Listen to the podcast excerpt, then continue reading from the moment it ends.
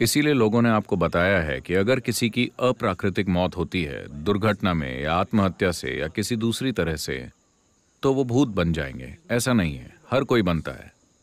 बस इतना है कि उन्हें आसानी से महसूस किया जा सकता है। Welcome to everyone.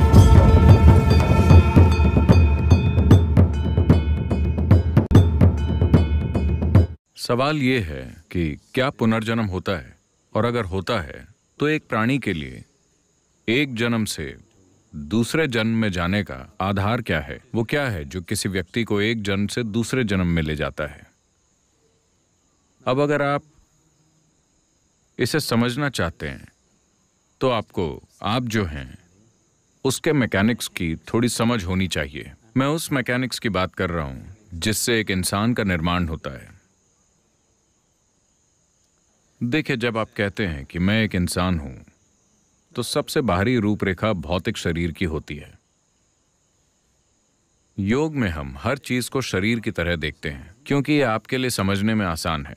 तो हम इस शरीर को पाँच आयामों या पाँच परतों के रूप में देखते हैं। भौतिक शरीर को अन्नमय कोश कहा जाता है। अन्नमय कोश का मतलब है अन्न मतलब भोजन।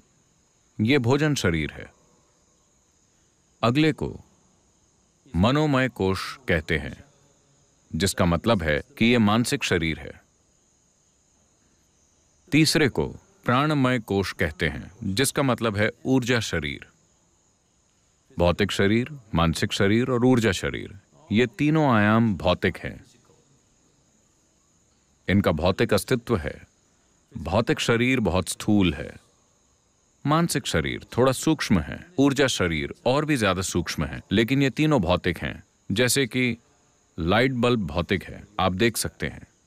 इसे जलाने वाली बिजली भी भौतिक है है ना? इसे जोड़ने वाला तार भी भौतिक है तार में बहने वाले इलेक्ट्रॉन्स भी एक भौतिक अस्तित्व ही हैं। So similarly, physical body, mental body, pranic body, all are physical dimensions of life. तो इसी तरह भौतिक शरीर, मानसिक शरीर और ऊर्जा शरीर सभी जीवन के भौतिक आयाम हैं। इन तीनों आयामों पर कर्म की छाप होती है। शरीर पर कर्म की छाप है, मन पर कर्म की छाप है और ऊर्जा पर कर्म की छाप है। कर्म की छाप या कर्म का ढांचा ही इन्हें एक साथ रखता है। कर्म वो सीमेंट है जो आपको भौतिक शरीर के साथ जोड़कर रखता है। कर्म बंधन है लेकिन साथ ही, सिर्फ़ कर्म के कारण ही आप अपने शरीर में कायम रह सकते हैं और यहाँ हो सकते हैं। यहीं पर आध्यात्मिकता मुश्किल लगती है, क्योंकि अगर आप इसे हटाने की कोशिश करते हैं तो ये नहीं होता। अगर आप इसे जोड़ने की कोशिश करते हैं तो ये नहीं होता। आपको सिर्फ़ वहाँ होना होता है। अगर आप बस होते हैं तो ये एक पल की बात है। अब अगले दो आयामों को कहते हैं, विज्ञानमय कोश और आनंदमय कोश। विज्ञानमय कोश अभौतिक है, लेकिन भौतिक से संबंध रखता है। ये एक बीच की अवस्था की तरह है। आनंदमय कोश पूरी तरह से अभौतिक है। तो विज्ञानमय कोश और आनंदमय कोश का मतलब है कि ये आनंद शरीर है। अंदर एक आनंद शरीर है जो सौ प्रतिशत अभौतिक है। इसका अपना कोई रूप नहीं है। अगर ऊर्जा शरीर मानसिक शरीर और भौतिक शरीर सही आकार में हैं। केवल तभी ये आनंद शरीर को थामे रख सकते हैं। अगर इन चीज़ों को निकाल दिया गया तो आनंद शरीर बस ब्रह्मांड का एक हिस्सा बन जाएगा। You are referring to as Atman or the soul is a fiction actually. जिसे आप आत्मा कहते हैं वो असल में एक कल्पना है इस मायने में कि लोग अभौतिक की कुछ सीमाओं का वर्णन आत्मा की तरह कर रहे हैं। लेकिन आत्मा के लिए ढांचा अभी भी आपका कर्म ही है। अगर कर्म के ढांचे को पूरी तरह से ढहा दिया जाए तो कोई आत्मा नहीं बचती। हर चीज़ दूसरी हर चीज़ में विलीन हो जाती है, जिसे महासमाधि या महापरिनिर्वाण कहते हैं। वो बस यही है कि आप धीरे धीरे समझ जाते हैं कि चाबियाँ कहाँ हैं और कर्म के ढांचे को गिरा देते हैं, ताकि आप सही मायने में खत्म हो जाएँ। जब कोई व्यक्ति मरता है तो हम कहते हैं कि ये व्यक्ति नहीं रहा। ये सच नहीं है। वो इंसान अब वैसा नहीं है जैसा आप उसे जानते थे, लेकिन वो अभी भी मौजूद है। अगर आप कर्म के ढांचे को सौ प्रतिशत नष्ट कर दें, अब आप अस्तित्व में विलीन हो जाएँगे। इसी को मुक्ति या महासमाधि, हिंदू परंपरा में इसे मुक्ति कहा गया है। योग की परंपरा में इसे महासमाधि कहा गया है। बौद्ध जीवन शैली में इसे महापरिनिर्वाण कहा गया है। अंग्रेज़ी में हम इसे आमतौर पर लिबरेशन कहते हैं। मुक्ति का अर्थ है जीवन और जन्म और मृत्यु की प्रक्रिया से आज़ाद हो जाना। मुक्ति का मतलब है शरीर और मन के बुनियादी ढांचों से आज़ाद हो जाना। और इसके लिए कर्म का ढांचा ही वो धागा है जो इन चीज़ों को एक साथ बांधे रखता है। तो जब कोई इंसान मरता है तो ज़ाहिर है कि भौतिक शरीर वो चीज़ है जिसे आपने धरती से उधार लिया था। तो शरीर सिर्फ़ धरती है है ना? आप समझे? ये भौतिक शरीर, बस धरती का एक टुकड़ा है, जो अभी इस तरह उछल कूद कर रहा है। लेकिन आपको इसके एक एक परमाणु को वापस करना होगा। ब्याज नहीं लगेगा, लेकिन आपको हर परमाणु वापस करना होगा। आपको एक भी परमाणु ले जाने की इजाज़त नहीं है। कोई भी नहीं ले जा सका। भौतिक शरीर अलग होकर गिर जाएगा। लेकिन आपके कर्मों की मात्रा के आधार पर आपका मानसिक शरीर और प्राणिक शरीर बने रहते हैं।